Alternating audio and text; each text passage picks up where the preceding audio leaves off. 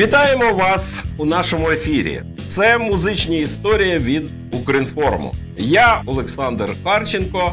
В гостях у мене традиційно Володимир Радченко. Найщиріші вітання, шановні. Наші музісторії набирають обертів та популярності. Не можемо похвалитись, що матері вже називають дітей Волрад, тобто Володимир Радченко, але фанатів, Володю, у тебе все більше. Звісно, всі питають, who is Володимир Радченко та звідки він взявся. З цього приводу ми, як домовились, тримаємо інтригу.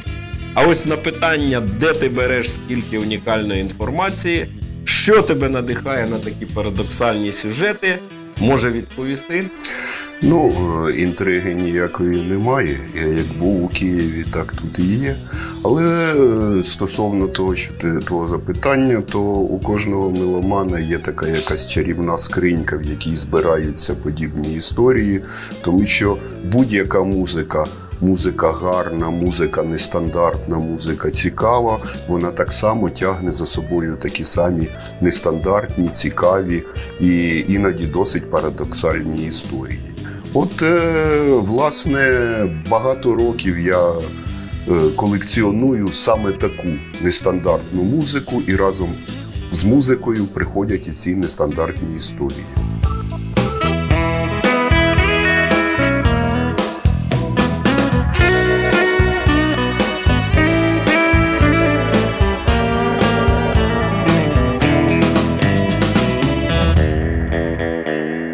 І що ти розкажеш цього разу? Ну, давай ми цього разу поговоримо про те, як не стати зіркою. Стоп! В моді лайфхаки люди направо-наліво сиплять порадами, рекомендаціями, як стати зіркою, а ти пропонуєш майстер-клас, як не стати нею? Так, тому що ті історії, які я хочу вам сьогодні запропонувати, вони дивним чином об'єднані тим, що їх герої мали всі шанси стати зірками світового масштабу, але фактично відмовились від зіркової кар'єри, займаючись виключно тим, що здавалось їм більш цікавим. Наприклад, давайте послухаємо таку дуже відому свого часу пісеньку. Listen, Mike, I'm sorry, babe, but we can't. And we'd like to make. I'm sorry, Mike, there's a contact with you, baby. In your mind, you have capacities, you know.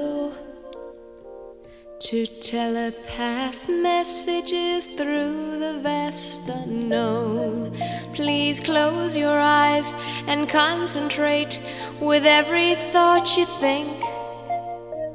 І що то було? Це один з останніх хітів шалено популярного у середині та в кінці 70-х років у світі сімейного дуету брата та сестри Карен і Річарда Карпентера, які без особливих затій так і назвалися Карпентерс. І от коли ми колупали там тему каверів, я звернув увагу, що цей їх хіт, який, власне, називається «Звернення до команди іншопланетного корабля», написав такий собі Джон Волощук. І виявилося, що про цю людину дуже мало відомостей, про нього майже нічого не знає інтернет, і згадується лише те, що він був членом такого собі гурту Клаату. І останнім часом, в останні роки, музикант дотримується повної анонімності і навіть не має ні своїх сторінок в соціальній мережі, ні немає статті в Вікіпедії. І саме Клаату записали цю пісню, яка відома стала в світі у виконанні Карпентерс, на своєму альбомі 76-го року.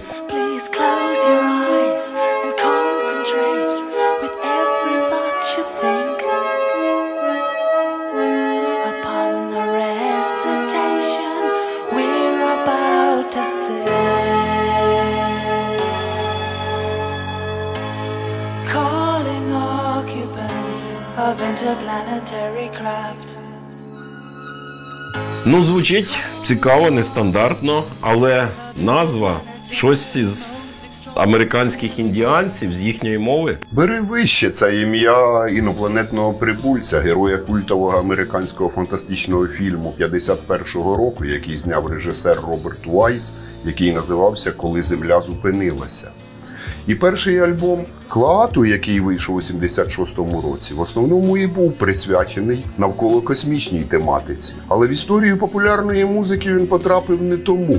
Особливістю оформлення цього альбому було не стільки те, що космічні мотиви на ньому поєднувалися із зворушливими напівдитячими малюнками, а в першу чергу повна відсутність інформації про учасників групи та будь-яких її зображень. І саме це стало одним з приводів для журналіста авторитетного американського Providence Journal Стіва Сміта висунути несподівану версію. Під іменем «Клаату» здійснено прихований реюніон легендарних Beatles.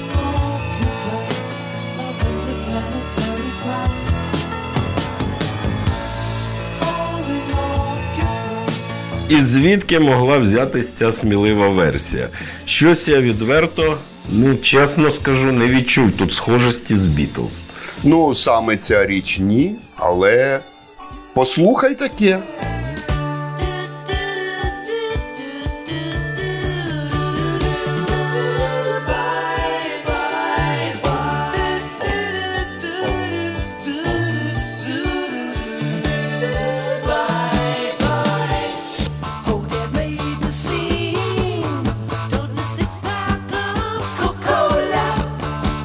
Припустимо, це вже куди ближче.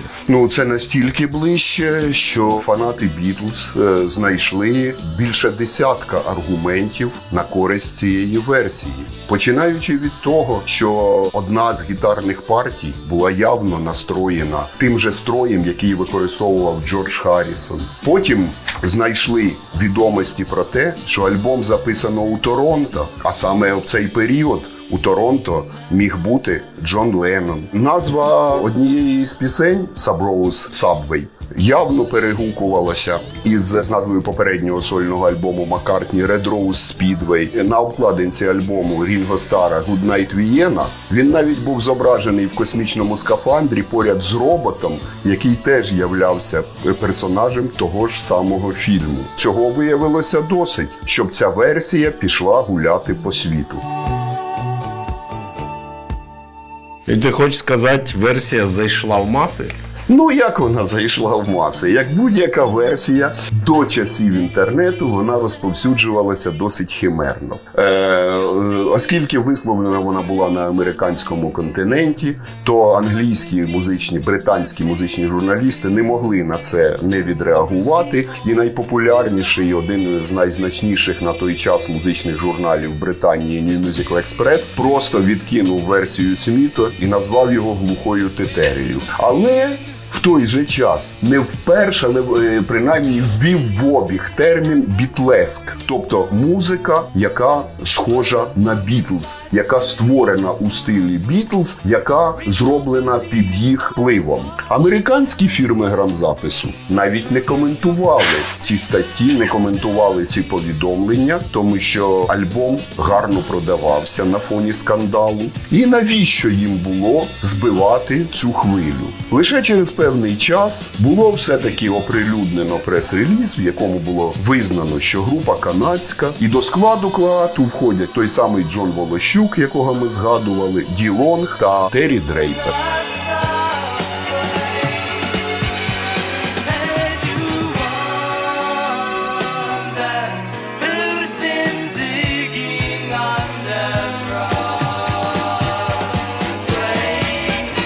І що, це був їхній єдиний альбом?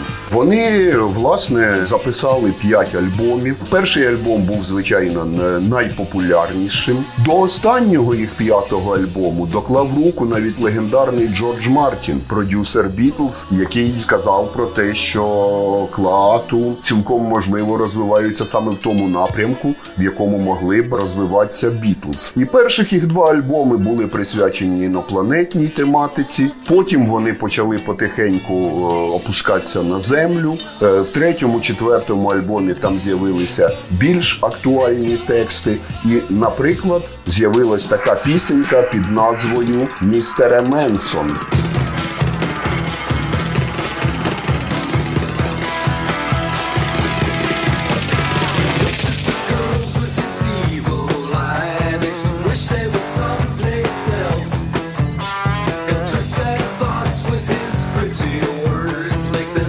It's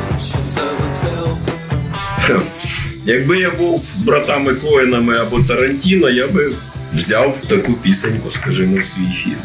А, до речі, в зв'язку з тією піснею є абсолютно пряма асоціація з останнім фільмом Тарантіно «Колись у Голлівуді», тому що вона присвячена саме Чарльзу Менсону, який створив свою секту, який вбив дружину Романа Поланського. І, власне, хлопці з Клаату якраз і співають про те, що цей демонічний персонаж змусив молодих американських дівчат перетворитися небагато немає, мало, а на реінкарнацію Гітлера.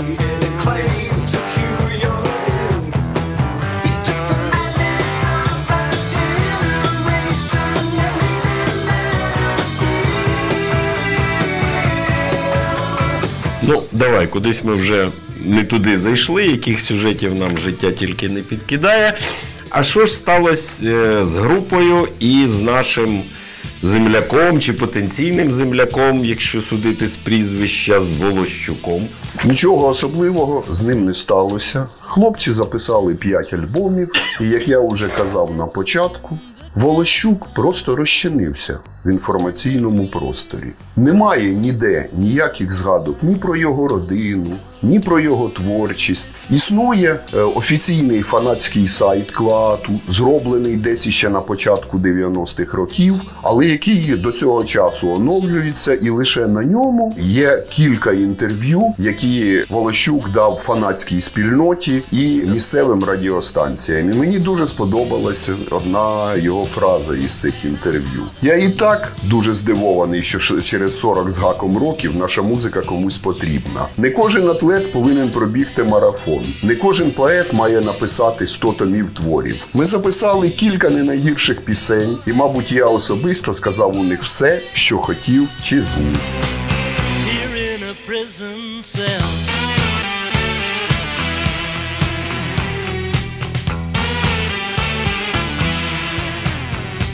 Цікаво.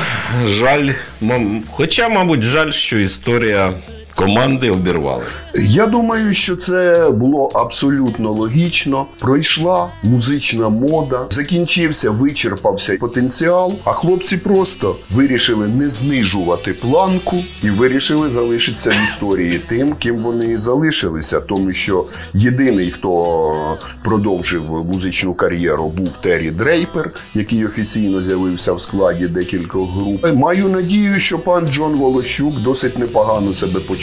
Десь у канадській глибинці, і все-таки вірю в те, що він продовжує свою музичну діяльність.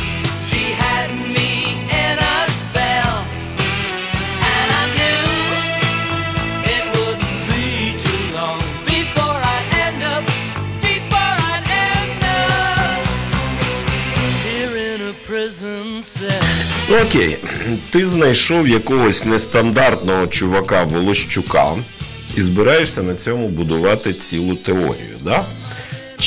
Чи маєш іще якихось хлопців в музиці, які так само свідомо відмовилися від слави?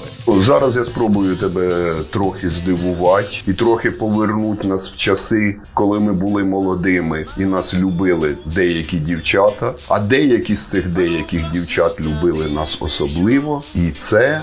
Сюзанна!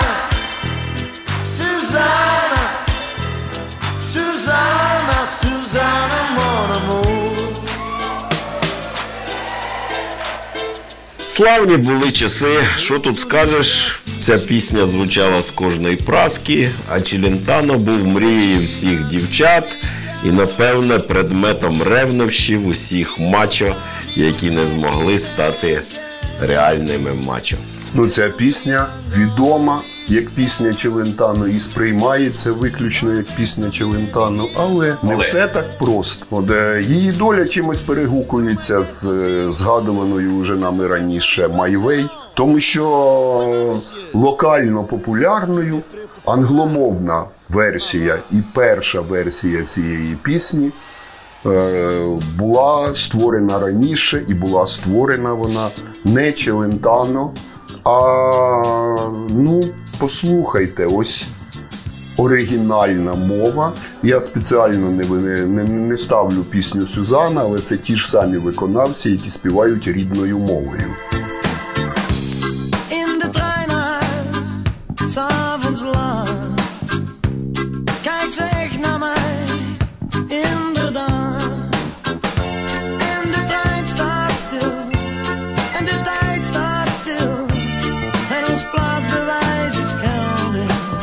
Не знаю. Фінська, голландська, не знаю, хто автор і яка це мова. Ну, авторами першої версії «Сюзани», оригінальної версії, були хлопці з голландського університетського містечка Тілбурга, які зібралися в такому собі напівсамодіяльному колективі, що мав назву «Vof de Kunst», тобто в приблизному такому перекладі українською акціонерне товариство «Культура». Центром цього угрупування, головою цього акціонерного товариства, автором більшості текстів і музики був такий собі Нол Хавенс. І грали вони таку собі нідерландомовну, етнічно орієнтовану попсу.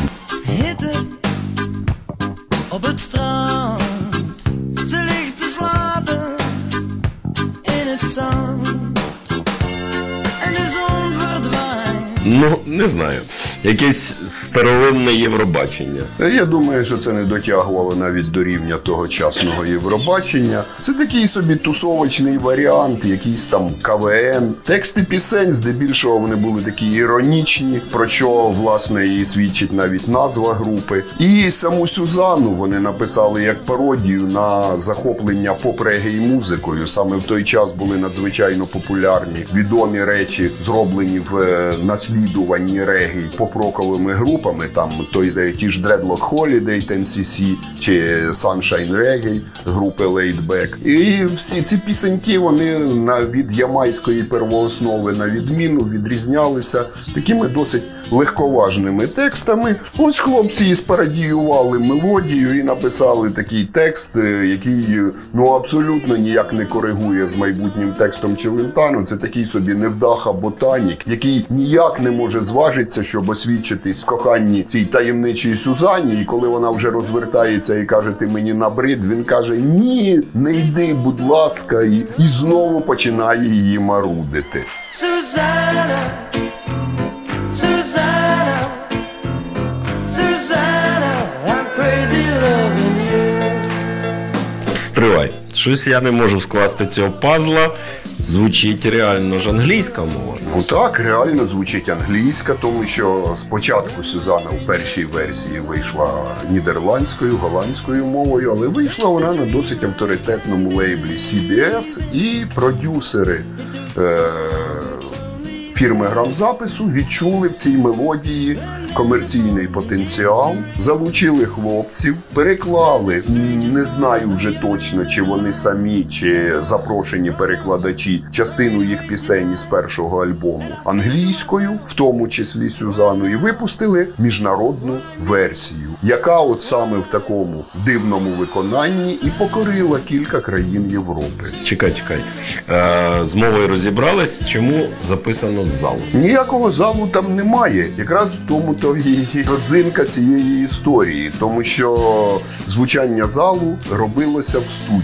Тому що ці голландські хлопці виявилися надзвичайно впертими. Вони не допускали до свого колективу професійних аранжувальників, професійних музикантів. Вони відмовилися навідріз від будь-якої допомоги, а професіонали грамзапису казали, що треба додати драйву, треба додати динаміки, треба якимось чином навіть, вибачайте, приховати певні лажі, які ці музиканти, не досить професійні, припускалися. І в якийсь момент вони вирішили, що все це можна приховати шляхом того, що зробить квазізалову атмосферу і накласти туди звуки залу. Зал було зроблено в студії. Це є єдина версія, тобто версії студійної без залової підкладки не існує.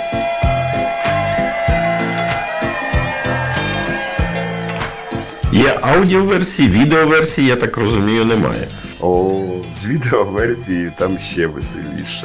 Ой, якщо ви зайдете в інтернет, наберете Vof de Kunst, VOF, а далі так як чується, так і пишеться, то ви легко знайдете відеокліпи цієї групи. І крім того, що хлопці були такі досить послідовні до впертості у студії, виявилося, що на сцені вони виглядають як самодіяльний ансамбль колгоспу «Червоне дишло» на районному конкурсі художньої самодіяльності. Це не можна описати словами, це треба бачити, це такі враження, які такі собі дерев'яні солдати Урфінджуса, які проковтнули металевий аршин і рухаються якимись такими запрограмованими рухами, а соліста довелося навіть при зйомках професійного кліпу просто посадити на диванчик поряд із тією звабницею Сюзанною, роль якої виконувала актриса, щоб він просто якомога менше рухався. І не випадав з кадру, я так розумію. Ну, можливо і так. Окей, кумедна історія, по-своєму унікальна,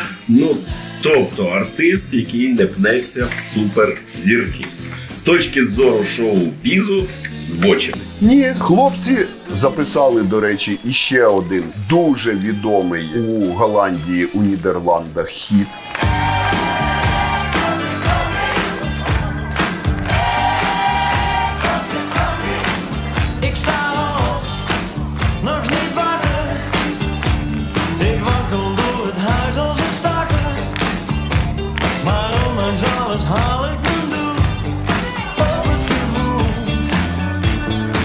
Тобто вони відомими були у Голландії, і, власне, так історія ця і завершилася. Ні, історія ця не завершилася. Вони запропонували кавоманам, голландцям, випити ще чашечку кави. Я думаю, що навіть з тексту, навіть нідерландською мовою ви це почули. От, і потім тихенько пішли із великої сцени. Але Vof de Kunst існують до цього часу.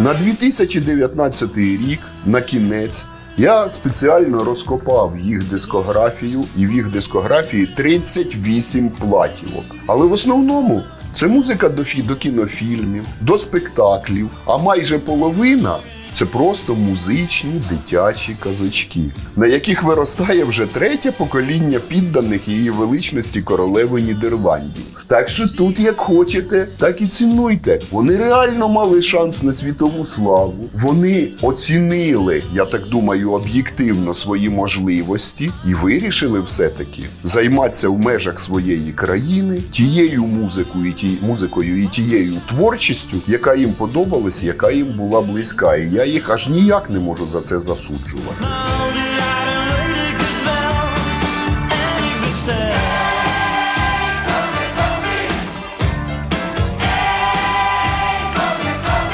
Ну що ж, було цікаво, в чомусь повчально, нестандартно. Точно нестандартно. Будемо прощатися, попрощаємося банально чи якось теж нестандартно? Ні, ну ми виходимо на нову дорогу і хотілося б перекинути місток до нашої наступної історії і запропонувати перед тим, як попрощатися, таку теж, мабуть, нестандартну, несподівану версію однієї дуже відомої пісні. Отже, ми прощаємося з вами і слухаємо нестандартну версію відомої пісні. В дорогу! Шановні.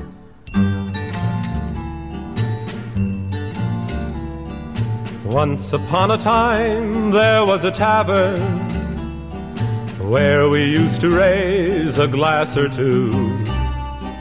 Remember how we laughed away the hours and dreamed of all the great things we would do. Those were the days, my friend, we thought they'd never end. We'd sing and dance forever and a day. We'd live the life we choose, we'd fight and never lose, for we were young and sure to have our way.